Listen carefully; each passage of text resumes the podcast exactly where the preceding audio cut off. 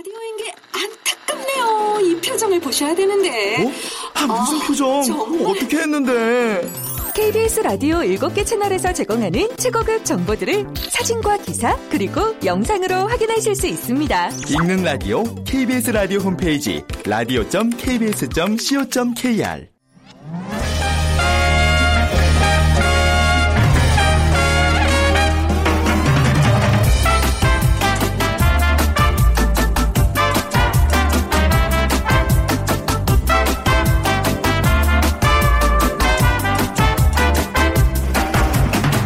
안녕하세요. 빅데이터로 보는 세상 아나운서 최현정입니다. 오늘 아침 반가운 소리에 눈을 뜬 분들 많으실 겁니다. 어제부터 조금씩 내리던 비가 지금까지 조금씩 이어지고 있는데요. 전국을 숨막히게 했던 긴 폭염이 이제 서서히 누러질 것 같습니다. 아, 오늘 서울의 기온이 29도에 머물 거라는 예보죠. 아, 이게 정말 얼마 만에 비다운 비가 오는지 그리고 선선한 기온을 느껴보는지 진짜 고맙습니다. 그런데 아무리 기다리던 비라도요. 도로에서는 빗길 안전 잊지 마셔야겠습니다. 우선 빗길에서는 평소보다 차간 거리를 두 배로 해주셔야 되고요. 속도는 20% 감속하는 안전 운전 잊지 마시기 바랍니다. 자 오늘 한 주간의 관심을 모았던 이 주의 키워드 정리하고요. 또 빅데이터가 알려주는 스포츠 월드 시간에 주목하고 기억해야 할 노 메달리스트 만나보도록 하겠습니다. 자 먼저 빅퀴즈 드리면요. 오늘처럼 흐리고 비가 내리는 날이면 떠오르는 음식이 몇 가지 있는데 그 중에 하나입니다. 밀가루 갠 것에 파를 넣고 기름에 지진 부침개. 기름을 두른 팬에 부침 반죽을 넣고 익을 때 나는 기름 튀는 소리가 빗줄기가 바닥에 부딪힐 때 나는 소리와 비슷해서 자연스럽게 비 오는 날 부침개를 연상하게 되는데요. 자, 한 장 붙여내기가 무섭게 여러 사람이 달려들어 뜨거운 것도 있고 먹다 보면 금세 접시가 바닥나 버립니다. 다음 것이 붙여질 때까지 안타까운 그 기다림도 이 음식의 맛을 더해주는데요. 아, 이 음식에 대한 표현 굉장히 괜찮네요. 네, 우리 작가 언니가 써준 이 표현. 자, 파를 넣고 만든 이 음식 부산 지역의 유명한 곳이죠. 네. 아, 부산 지역에 유명한 곳이 있습니다. 1번 꽃전, 2번 굴전, 3번 파전, 4번 감전. 어, 네, 중에 고르셔서 시원한 아메리카노 모바일 쿠폰 준비하고 있으니까요. 여러분의 정답과 의견 보내주시기 바랍니다. 휴대전화 문자 메시지 지역번호 없이 샵 9730입니다. 짧은 글은 50원, 긴 글은 100원의 정보 이용료가 부과됩니다.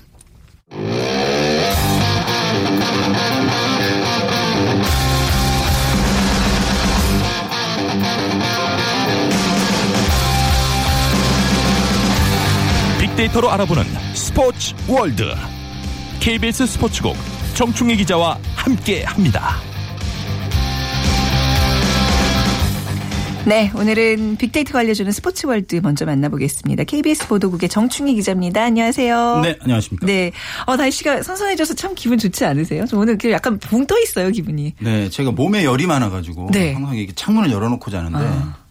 새벽에 춥더라고요. 어, 갑자기. 갑자기. 어제까진 더웠는데. 그렇죠. 네, 근데 네. 기분이 되게 좋았어요. 네. 저희가 사실 지난 수요일에요. 수요일이었나요? 네. 그 지금 밖에 최재원 이사 기다리고 계시는데 내기를 했어요. 최재원 이사는 빅데이터상 27일에 폭염이 누그러들 것이다. 아. 근데 이제 기상청은 이제 26일이라고 했거든요. 네. 그래서 빅데이터와 기상청의 대결, 이세 개의 대결 좀 기다리고 있었는데 기상청이 이겼다는 거를 좀 미리 네, 말씀드리고 슈퍼컴퓨터를 이기기 쉽지 않죠. 아, 그러니까요. 네.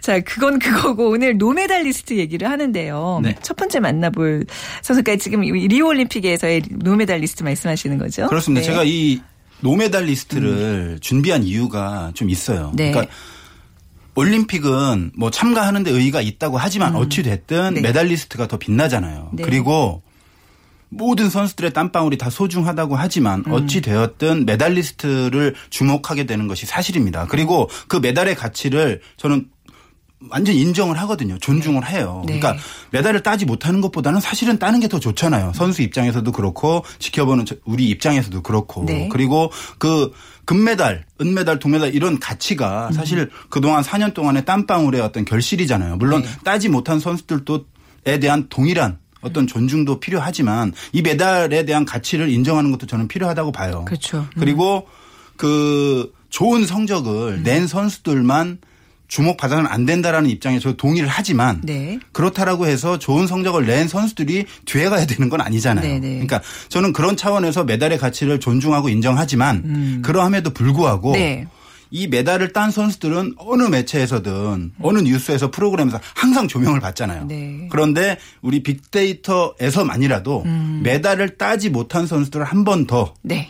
어, 돌아보는 건 어떤가 하는 그런 생각에서 오늘 좀 준비를 했어요. 아, 굉장히 의미 있는 시간이고요. 네, 매번 네, 이제 우리 정춘희 기자가 이런 어떤 주제를 뽑아올 때 보면 그런 쪽에 좀 의미를 많이 두시는 것 같아요. 네, 저는 약간 네, 네. 네, 그런 경향이 있고요. 저희 성향이 그래요. 네, 네, 네, 항상 네. 돌아보고 주위를 더 둘러보는 그런 거 좋습니다. 그리고 사실 이게 노메달이라 그러지만 이번 리오 올림픽 때 이제 우리 역사 스포츠 역사상 어떤 의미 있는 성과를 또 거둔 선수들이잖아요. 그렇습니다. 그렇죠? 네. 네, 네. 자, 그래서 그 좀 기억해야 될 노메달 선수 첫 번째 선수 누구 로첫 번째는? 저희는 여자 배구 대표팀 네. 일단 꼽았고요. 그 중에서도 김연경 선수와 박정화 선수. 그러니까 김연경 선수는 누구나 다 아는 세계 최고의 공격수 중에 한 명이고요. 네. 연봉이 뭐 어마어마합니다. 한 15억 된다고 알려져 있고. 그래요? 네. 네. 그 유럽 리그에서 뛰고 있는데 이러한 세계적인 스타 를 보유했지만 우리나라가 사실은 8강전에서 네덜란드한테 졌지 않습니까? 하지만 이 김연경 선수가 보여준 이 경기력, 투혼, 그 당당한 모습은 패배했음에도 불구하고 상당히 빛났고 네. 전 세계 언론도 극찬을 했어요. 이 김연경 선수 사, 4강에 올라가지 못했고 메달을 따지 못했지만 역시 세계 최고의 선수라는 것을 보여줬다. 기량을 아, 보여주네요. 이런 평가를 했고 이 김연경 선수 빅데이터로 분석을 해보면 그 무려 28만여 건이 검색이 됐어요. 그 어마어마한 검색량을 정말 가지고 있고 슈퍼스타군요. 네. 음. 그 연관 검색어를 살펴보니까 어, 잘하다, 네. 좋다, 뭐 unbelievable 믿을 수 없다 정말 잘한다는 거죠. 너무 이게 세계적인 스타기 네, 때문에 이런 도발적이다. 어. 그러니까 이 도발적이라는 것은 그 강타를 성공시키고 난 다음에 네. 세리머니가 상당히 좀 멋있고 자신감이 있었던 네. 그런 것에서 어, 연관이 된 것 같고 그 흥미로운 것이 주간 급등 연관 키워드가 1위가 통역입니다. 이거 무슨 그 의미죠? 이게 네. 사실 대표팀과 리우 조직이 부실한 지원을 사실 나타내는 거거든요. 네. 그러니까 우리 대표팀이 이번에 그 리우에 갈 때 사실은 전담 통역도 없었고 그 전담 의료진 네. 그 아이디 카드가 좀 부족하다는 그런 이유 때문에 어. 어, 그런 어떤 보조 인력들이 가지를 못했어요. 그래서 네.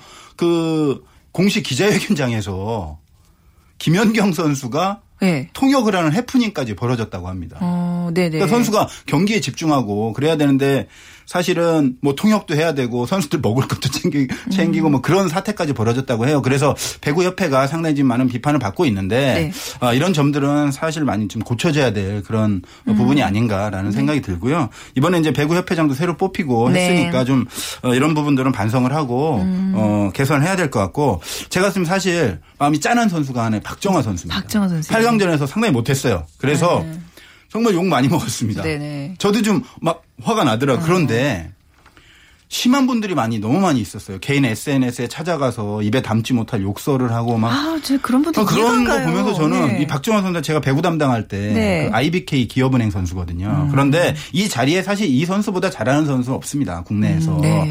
다만 그날 컨디션이 좀 안 좋았을 그럴 수 뿐이에요. 있죠. 어떻게 항상 잘해요. 운동 선수라는 게 그렇지 않습니까? 이승엽 선수도 네. 사연타석 삼진 당할 수 있는 것이고 그러니까요, 타이거 그럼요. 우즈도 예. 언더파 쳤다가 다음 네. 날 15오버파 칠 수도 있는 게 바로 운동이거든요. 저도 그러면 월요일은 방송 잘 되고 화요일은 막 계속 씹고 뭐 그럴 그렇습니다. 수 있거든요. 찜 씹는 횟수가 좀 많은 것 같아요. 네.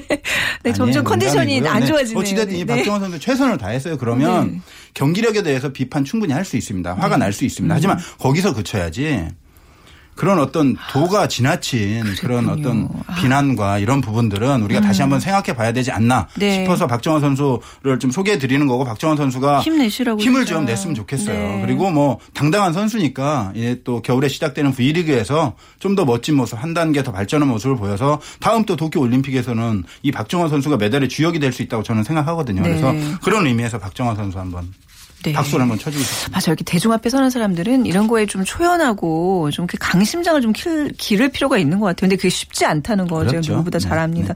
그리고 축구 대표팀도 참 우리 잘 싸워줬는데 너무 많은 아쉬움이 남아요. 네, 사실은 2회 연속 8강에 진출을 음. 어, 했는데 사실은 8강 상대가 온두라스였기 때문에 네. 온두라스가 또 브라질에게 6대 0으로 졌지 않습니까? 네. 4강전에서 그래서 우리가 또 상당히 우세한 경기를 했고 물론 뭐 온두라스의 약간 침대 축구 침대 이런 축구. 것들에 대한 어떤 네. 비판도 있지만 어쨌든 결과적으로 져서 아쉬움이 남긴 하 지만 음. 그럼에도 불구하고 저는 이 황희찬 선수를 주목하고 싶어요. 네. 황희찬 선수가 보통 그 23세 이하 선수들이 출전하고 와일드카드가 출전하잖아요. 그래서 보통 23세입니다. 나이 한 살 한 살이 크니까. 네. 근데 황희찬 선수는 20살이에요. 어. 그런데도 주전 스트라이커로 뛰었고 조별리그부터 8강전까지 가장 기복이 없고 뛰어난 활약을 펼친 선수가 저 꼽으라면 저는 황희찬 선수 그 뽑고 싶고요. 네. 특히 그 조별리그 마지막 경기 멕시코와의 경기에서 권창훈 선수가 결승골을 넣었는데 그때 황희찬 선수가 스크린 플레이라는 걸 해서 농구에서 많이 나오는 거거든요. 네. 수비수를 몸으로 좀 예, 그쵸. 막으면서 네. 공간을 만들어주고 네. 음. 그래서 권창훈 선수가 골을 넣는 장면은 슈틸리케 감독도 상당히 감탄을 했습니다. 그래서 이번에 성인 대표팀에까지 뽑혔어요. 오. 전격적으로. 그래서 이제 월드컵 최종 예선에도 출전하는데 이 선수가 제가 볼 때는 상당히 그 독특한 스타일의 스트라이커입니다. 예전에 뭐 황선홍이나 최영수처럼 타깃형 스트라이커도 아니고 네. 발만 빠른 선수도 아니고 상당히 공간을 만들 줄 알고 저돌적이면서 개인기도 있는 그래서 네. 저는 대성할 거라고 보고요.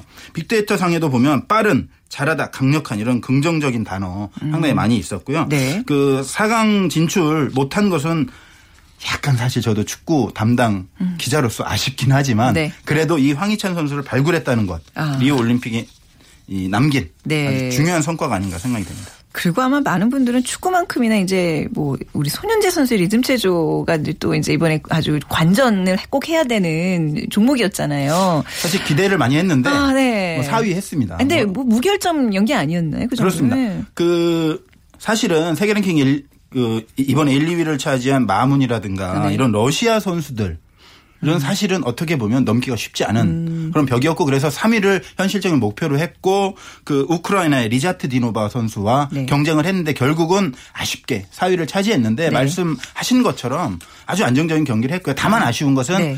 좀더 고난도의 연기를 해서 실수를 약간 감수하고라도 네. 위험을 감수하고 했으면 좀 더 좋았지 않았겠냐라는 이야기도 있지만 그것은 결과론이고요. 맞아요. 이 리자트디노바 선수가 손현재 선수 못지않게 좀 잘했기 때문에 네. 어, 4위를 차지했는데 그래도 이 불모지 리듬 음. 체조에서 세계 한국 리듬 체조가 있다라는 것을 알렸다는 것 자체만으로도 네. 손현재 선수 상당히 훌륭한 일을 해냈다 생각이 듭니다. 맞습니다. 세계 4위 정말 잘한 아, 거죠. 그럼요. 얼마나 의미 있는 성적입니까? 자, 그리고 다음 선수는 누군가요? 다이빙의 우하람 선수라고 있습니다. 아세요? 어, 아니 처음 잘 들어보네요. 모르죠. 네. 네, 다이빙 종목은 별로 이렇 게 준비를 안 했잖아요 애초에도 이번에. 뭐 네. 사실 무명이었고 네. 올림픽이 끝난 다음에 조금 주목 받았습니다만은 음. 잘 모르실 거예요. 근데 네. 이 우아람 선수가 이제 98년생이에요. 음. 아직 어린 선수고 큰일 해낸 기록이 하나 있습니다. 네. 한국 다이빙 역사상 처음으로 올림픽에서 결선에 진출했어요. 어, 물론 예. 뭐 12명 가운데 11위를 차지했고 1위와는 거의 170점 이상 그리고 동메달리스트와도 100점 이상 차이가 났지만 이 선수가 성장 속도가 상당히 빠릅니다. 어. 그리고 표정이 아주 밝아요. 사실 12명 가운데 11위 하면 음. 좀 주눅들 수도 있는데 그 밝은 표정으로 계속 시도하고 네. 어. 네네. 뭐 실수하더라도 당당한 모습 보이는 그런 얼굴 표정을 보면서 그리고 다이빙계에서는 이 선수에 대한 상당히 주목하고 있거든요. 네. 그래서 그 중국이 사실 다이빙 강세인데 이 우아람 선수도 상당히 성장 가능성이 있고 도쿄 올림픽에서는 정말 기대되는 선수. 맞아요. 네, 한번 주목해 보시기 음, 바랍니다. 이렇게 가능성 많은 선수들을 발굴하는 것도 이제 그 그렇습니다. 이제 올림픽의 또 의미인 것 같고, 그 저는 개인적으로 육상을 굉장히 좋아하거든요. 아, 네네네. 육상 종목들 이렇게 뭐 이제 많이 좀 공부도 했고 이랬는데 이번에 제일 막 샘나는 게요. 일본의 그 그렇습니다. 동메달, 아니 네. 은메달이었죠. 은메달. 은메달이었죠. 동메달도 아니고 개주에서 정말 그야말로 샘이 나더라고요. 우리는 좀 육상에서 왜 좀 이런 좀 좋은 성적이 안 나나 항상 아쉬워요. 그렇습니다. 네. 그 우리 100m 한국 기록 보유자가 이제 김구경, 김구경 선수, 선수인데 네. 이번 대회 출전했어요. 네. 그리고 그 뭐 10초 37을 뛰어서 음. 그뭐 준결승에 오르진 못했습니다만은 이 선수 이제 기록이 10초 23인데 네. 일본에 그 400m 계주 뛴 4명의 선수 중에 9초대 뛰는 선수 한 명도 없습니다. 근데 그 계산해 보면 다 9초대로 나온 그렇죠. 거였잖아요. 근데 그건 기술의 스타트가 문제인가요? 없기 때문에 그렇습니다. 아, 네. 뛰면서 바통을 받기 그러니까요. 때문에 그래서 네. 바통의 기술이 중요해요. 그러니까요. 그래서 그 우리나라에도 이 일본 수준의 선수들 김구경 선수 수준의 선수들이 몇 명 있잖아요. 네. 충분히 가능성이 있다는 얘기입니다. 그쵸. 그래서 일본이 약간 이번에 그 비밀이 밝혀진 것이 음. 보통 바통을 전달할 때 오버핸드로 보통 하거든요. 네. 위로 주는데 네. 일본은 독특하게 밑으로 주더라고요. 오. 그게 비밀이었다라는 것이 과학적으로 좀 입증이 됐어요. 네. 좀더 빨리 줄 수 있고 네. 실수가 적고 가속도를 가장 유지를 할 수 있는 방법이 바로 그 방식이랍니다. 일본이 개발한 건데 음. 그런데 이게 어마어마한 훈련량이 필요하다고 해요. 아, 그래요. 그러니까 음, 미국이라든가 자메이카, 캐나다 이런 워낙 9초 대 선수들을 보유한 국가에서는 네. 많은 연습을 하지 않습니다. 어, 워낙 잘 워낙 뛰니까. 개인 기량에 다 이제 네. 의존을 하니까. 네. 일본은 그 틈을 파고든 거죠. 그랬구나. 바통을 줄 때는 우사인 볼트보다 마지막에 뛴 일본 선수가 좀 더 빨리 나왔어요. 바통 구간에서는. 네. 오. 사실은 개인 실력으로 따지면 비교가 안 되지만 네. 그 구간에서 속도를 줄인 것이 바로 일본 은메달의 비결이다. 그래서 우리나라 같은 경우에도 김구경 선수를 포함해서 이런 어떤 가능성 있는 젊은 선수들 을 중심으로 해서 400m 개주 준비한다면 우리만의 또 바통 노하우를 만들어서 한다면 충분히 저는 가능성이 있다라는 것을 일본이 보여줬어요. 기술과 섬세함에 있어서 우리가 결코 뒤지지 않을 네, 텐데 말이죠. 가능하다라는 차원에서 제가 김구경 선수도 한번 네. 눈여겨봐야 되지 않겠느냐. 그렇군요. 네. 자, 이렇게도 우리 리우올림픽에서 우리가 자칫 잊고 넘어갔을 노메달리스트 오늘 짚어봤고요. 끝으로 비키즈 다시 한번 부탁드리겠습니다. 네. 어, 저도 이거 정말 좋아하는데요. 네. 어렸을 때 생각이 네. 나네요. 저 네. 특히 이제 비 오고 이런 날은 어, 이 음식을 꼭 먹어야 되는데 네. 이 작가님이 정말 잘 써주셨네요. 네, 그죠. 좀이 기름을 두른 팬에 만들었어요. 부침 반죽을 넣고 익힐 때 나는 기름 튀는 소리가 네. 빗줄기가 땅바닥이나 창문에 부딪힐 때 나는 소리와 비슷해서 자연스럽게 비와 부침개를 연상하게 된다는 음, 네. 아름다운 시적 표현. 아, 우리 네. 이혜정 작가님 감사드리고요. 다 붙여지기 전에 사람들이 몰려들어서 계속 예. 동의난다는 난그 네. 표현이 너무 웃겼거든요. 우리 동네에서 어머니는 네. 이 음식을 누름이라고 부르더라고요. 아, 충청도. 네, 뭐 충남 눌러서 쪽이다. 붙여서 네. 그런가요? 음. 어, 우리 집만 그런지 모르겠는데 네. 그 네. 기억이 아주 많이 나고요. 네. 그래서 이 파를 넣고 만든 이 음식 과연 무엇일지 1번 꽃전, 2번 굴전, 3번 파전, 네. 4번 감전. 아, 감전 대박이죠. 아, 이 감을 말려서 뭐 붙인 건가요? 어떻게 된 거예요? 전기에 감전된다 그 감전이었을 거야 아마 의도는 아, 웃겨서. 네. 대단하시네요, 작가님. 네. 자 정답 보내주시기 바랍니다. 자 오늘 KBS 보도국의 정충희 기자와 함께했습니다. 말씀 잘 들었습니다. 고맙습니다. 네.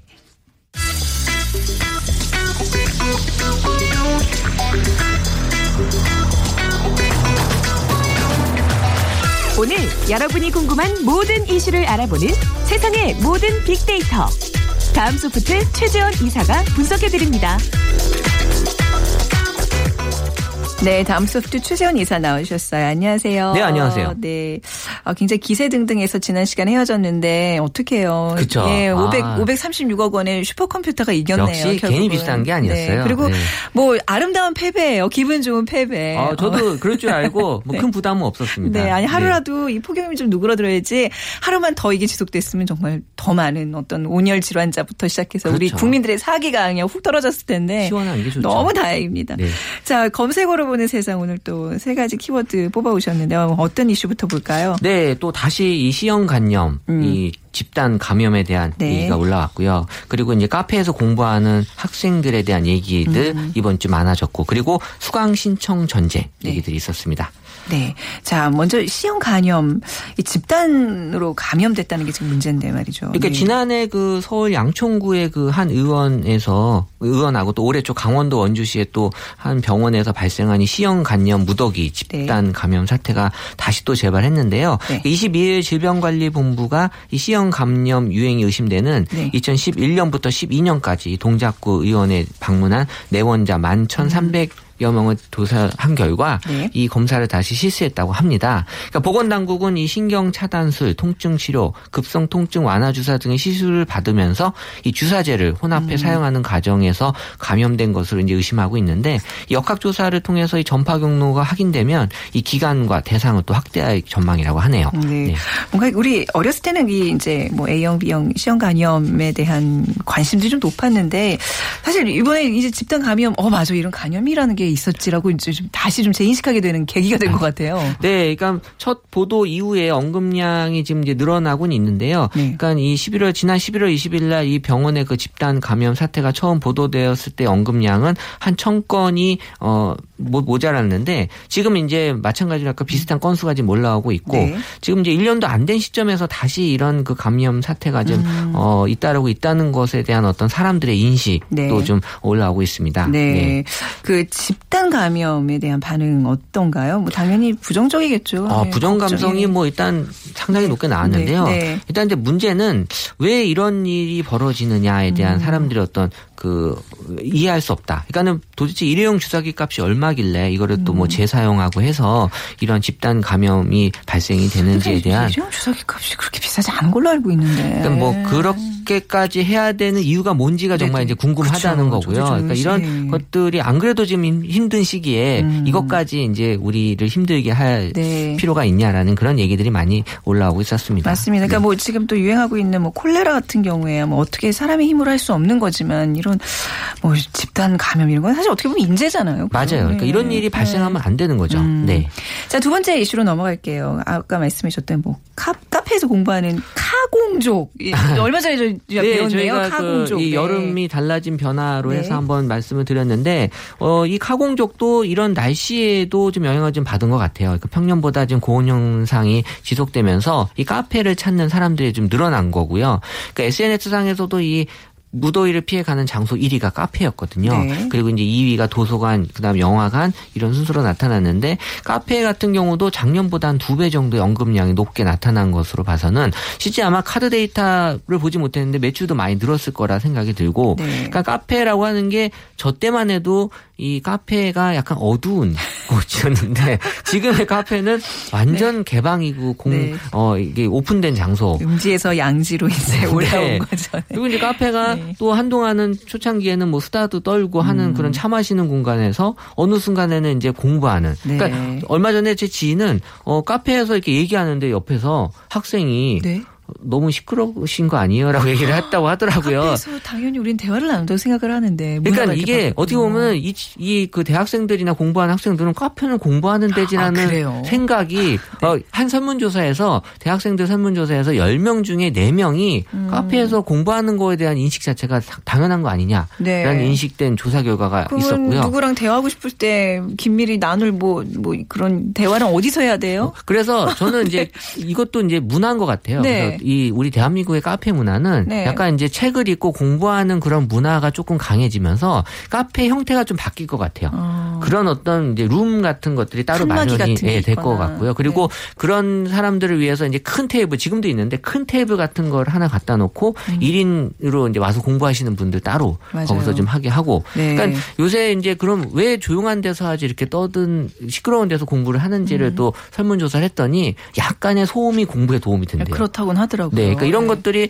어, 우리가 생각하는 그 인식하고는 분명히 좀 달라진 인식이 아니, 근데 있는 것 같고요. 카페 가서 옆에 공부하는 학생이 있다고 우리가 눈치 보면서 이게 말도 못하고 그건 또 아닌 것 같고요. 네. 어, 어쨌든 지금 이제 날씨로 인해서 생기는 네. 변화일 수도 있고 그렇죠. 우리 네. 이제 그 문화가 이제 달라지면서 생기는 변화일 수도 있고 네. 하지만 어쨌든 뭐 이게 또 나- 나쁜 게 아닌 게 또 공부하는 거기 때문에 뭐 그렇게 또 뭐 우리가 어떻게 받아들여야 될지 모르겠는데 네. 이 카공족이라는 단어는 이제 2016년 3월부터 많이 SNS에서 이제 언급이 되기 시작을 했고요. 네. 그래서 이제 이 아늑한 분위기 그리고 이제 편하고 자유로운 이런 음. 느낌 때문에 카페에서 공부한다라는 그런 어떤 분석이 좀 어, 되었습니다. 네, 뭐 적당한 소음이 집중력에 도움이 되고 뭐 충분히 다 이해를 하- 하겠네요. 뭐 근데 이게 카공족이라는 게 조금 제 느낌에는 어떻게 보면 이기적? 왜냐하면 이제 카페 업주의 입장에서 저- 제 생각이 그러니까 뭐 커피 한 뭐 6천 원, 7천 원짜리 하나 시켜놓고 뭐 하루 종일 있으면 사실 자리 값도 안 나오는 거잖아요. 그래서 예, 지금 카페가 업주 이제 입장에서는. 대형화되면서 네. 이런 사람들을 좀 더 많이 받으려고 하는 그런 분위기도 있고요. 아 그래요? 오히려? 예, 예. 어. 반대로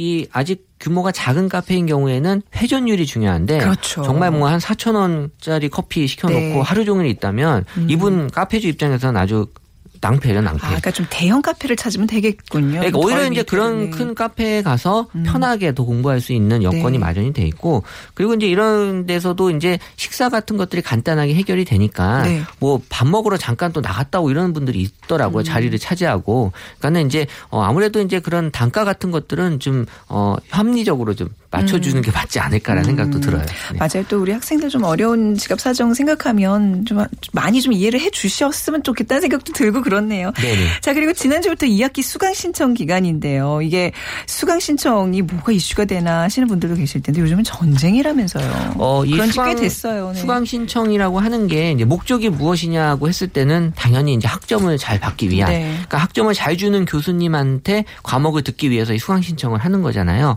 근데 이제 이게 선착순이다 보니까 어 이거 수강 신청을 하는 사람들이 이제 일시에 몰리게 되고 음. 그러니까 뭐 예를 들어서 8시 반에 수강 신청을 시작하면 거의 8시 반에 끝나는 네. 경우가 많은 건데 그래서 이제 수강 신청을 하기 위해서 이제 PC방을 찾는 학생들이 있어요. 음, 네. 그러니까 PC방에 있는 컴퓨터가 아무래도 사양이 좋을 거다라고 생각을 하고 네. 또 심지어 학교 근처 PC방이 학교랑 가까우니까 더 빨리 접속이 되지 않겠냐라는 그런 생각으로 예, 학교 근처 PC방을 어. 근데 그게 아니 그게 저희 잘 모르는데 그게 실제로 그러나요? 어, 아니죠. 전혀 그럴 수가 없죠. 아, 그런 거예요? 예. 아. 예. 근데 어쨌든 이런 마음의 어떤 그런 의지라도 좀 가져갈 네. 수 밖에 없다라는 생각도 들고 또 한 가지 이제 팁은 이 그 시간이 정확하게 이게 그 우리 휴대폰에 나오는 시간이 아니라 그 컴퓨터 그 서버의 시간이기 때문에 약간의 오차가 생길 수 있어요. 아. 네. 그러니까 정확하게 내가 수강 신청하는 그 서버의 시간을 한번 체크해 보고요. 그러니까 그게 네. 조금 빠를 수도 있으면 8시 반에다 그러면 8시 29분에 들어가면 될 수 있는 네. 거거든요. 그러니까 이런 것들이 이제 팁으로서 많이 올라오고 있고 어쨌든 이제 수강 신청 을 한 사람보다는 실패한 사람들이 훨씬 많이 지금은 음. 이제 얘기들을 올려놓고 있어서 어, 특히 이제 또 그뭐 학점하고 상관없이 금요일하고 월요일 날 약간 자기가 공강을 만들려고 네. 하는 그래서 이제 시간표를 짤 때 이 금요일하고 월요일을 좀 이렇게 비워두려고 하는 사람들이 많기 때문에 음. 이런 것들이 이제 이 수강 신청에서 많은 그런 어떤 사람들 이해관계가 생기는 거죠. 근데 이게 어렵게 이제 수강 과목을 이제 접속을 해서 이제 신청을 한 다음에 또 매매도 한다면서요? 어, 예, 그러니까 이 매매라고 하는 게 저도 궁금했어요. 어떻게 네. 매매가 되지라고 했더니 그렇게 복잡한 게 아니라 음. 어쨌든 수강 신청한 한 학생이 취소하면 그 취소한 순간부터 먼저 또 신 한 사람이 되게 돼 있거든요. 네. 그러니까 둘이서 같은 그 컴퓨터 나란히 두고 네, 한 같이. 사람이 취소하면서 동시에 이제. 신청을 해버리는 거죠. 어, 근데 운 나쁘게 다른 사람이 체감 은요? 그럼 뭐 어쩔 수 없는 거고요. 예. 예, 어쨌든 그런 식으로 이제 매매를 하는 거고 어. 또 이제 약간 컴퓨터 프로그램을 아는 그런 또 어, 사람은 학생은 약간 매크로라고 해서 네. 그런 어떤 일일이 이제 클릭하고 입력하는 것들을 자동으로 해주는 프로그램을 아. 짜서 그걸 이제 돌려서 하는. 네. 그러니까 이제 학교에서는 이제 이런 걸 이제 막으려고 하는 그런 이제 좀 조짐을 좀 많이 보이고 있고 네. 그러니까 이런 것들이 어떤 어, 왜 그러냐라고 했을 때는 이제 당연히 이제 학생들이 학점 때문에 그런 음. 어, 일들이 벌어지기 때문에 네. 그래서 이제 요새 연대 같은 경우는 이 마일리지 제도를 도입을 해서 네네. 어, 무엇인가 이제 좀 포인트를 갖고 있는 학생한테 더 우선권을 네. 주는. 예. 그래서 뭐 어쨌든 이제 선착순이라고 게 갖고 있는 문제점들을 좀 보완하려고 하는 것들이 많이 생기는 거죠. 네. 아, 이게 사실 비싼 등록금, 우리 때보다 훨씬 등록금이 비싸졌는데 내가 듣고 싶은 과목을 듣지 못한다? 굉장히 이 아이러니한 상황 아닌가요? 이건 뭔가 어, 대책이 필요한 거 아니에요? 그렇죠. 매번 이래야 돼요, 학생들이. 그래서 이제 이런 거에 대한 학교마다의 고민들이 많이 이제 네. 나오고 있는 거고요.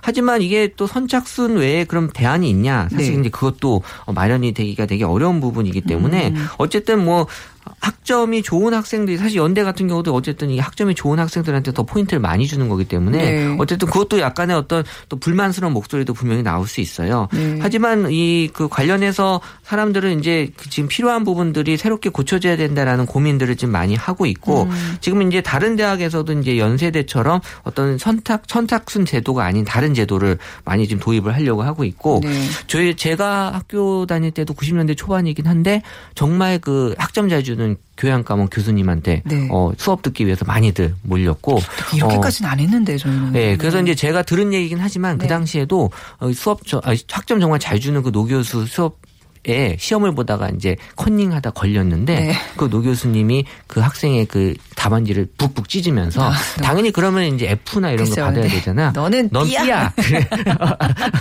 어, 또 연대에서 나온 얘기니까 아신가 봐요. 아, 그러니까 그만큼 아 이거 물론 이제 뭐 커닝하고 이 자체는 굉장히 나쁜 그렇죠. 얘기긴 하지만 좀 낭만이 있어서 여유가 있었어요. 근데 이제는 그 학점이 나의 취직과 이어진다는 생각 때문에 서로 이렇게 굉장히 경쟁하고 그야말로 살벌해진 거잖아요. 그러니까 지금은 그때의 어떤 느낌보다는 훨씬 더 살벌한 느낌으로 아, 예. 수강 신청을 하는 그런 어떤 마음 자체가 되게 좀 네. 안타까운 느낌도 좀 들어요. 네. 그렇네요. 자 이번 주 치킨 지수 끝으로 알아보겠습니다. 어, 올랐을까요? 아, 내렸을까요? 우리가 그 네. 지난주에 치킨 지수가 네. 분명히 내릴 거라고 했는데 네.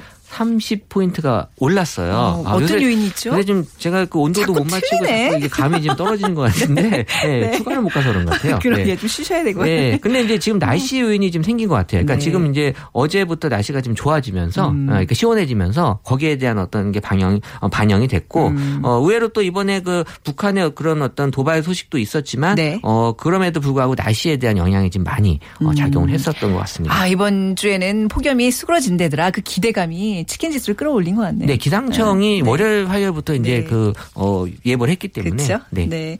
자, 이 주간의 키워드 최재원 이사와 함께 나눠봤습니다. 오늘 말씀 감사합니다. 네, 감사합니다. 자, 오늘 정답은요. 3번 파전입니다. 71711 쓰시는 분. 전 어릴 때 비 오는 날을 싫어했는데요.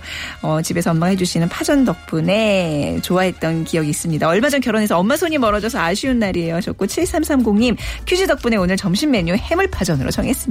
맛있게 드세요. 만약에 시간이 허락된다면 막걸리도 한 잔 곁드시면 어떨까라는 생각이 드네요. 자, 빅데이터가 알려주는 세상 오늘 마무리하겠습니다. 월요일 오전 11시 10분에 다시 찾아뵙죠. 지금까지 아나운서 최현정이었습니다. 고맙습니다.